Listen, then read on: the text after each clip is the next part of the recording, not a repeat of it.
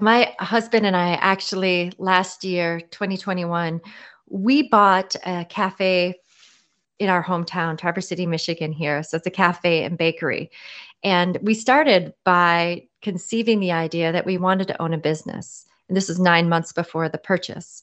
And we put together, you know, Excel spreadsheets to assess the viability of the type of business that we wanted to make.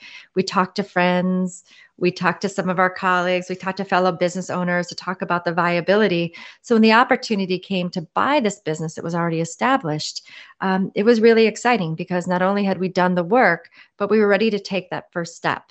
And we are not um, baristas, we are not necessarily bakers but because we had done the work, taking that first step gave us a lot of confidence in the arena. And every day is a learning game for us, um, especially for us here in Northern Michigan. We're approaching our tourist season. We're excited for the onslaught of tourists to come and, and frequent our business. But at the same time, it, it starts somewhere.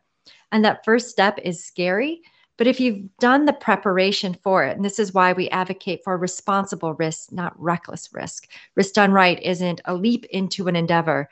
It's planning, it's preparation, it's getting the courage, and then it's, of course, taking action. Listen to the full 30 minute interview in the Mind Tools Club.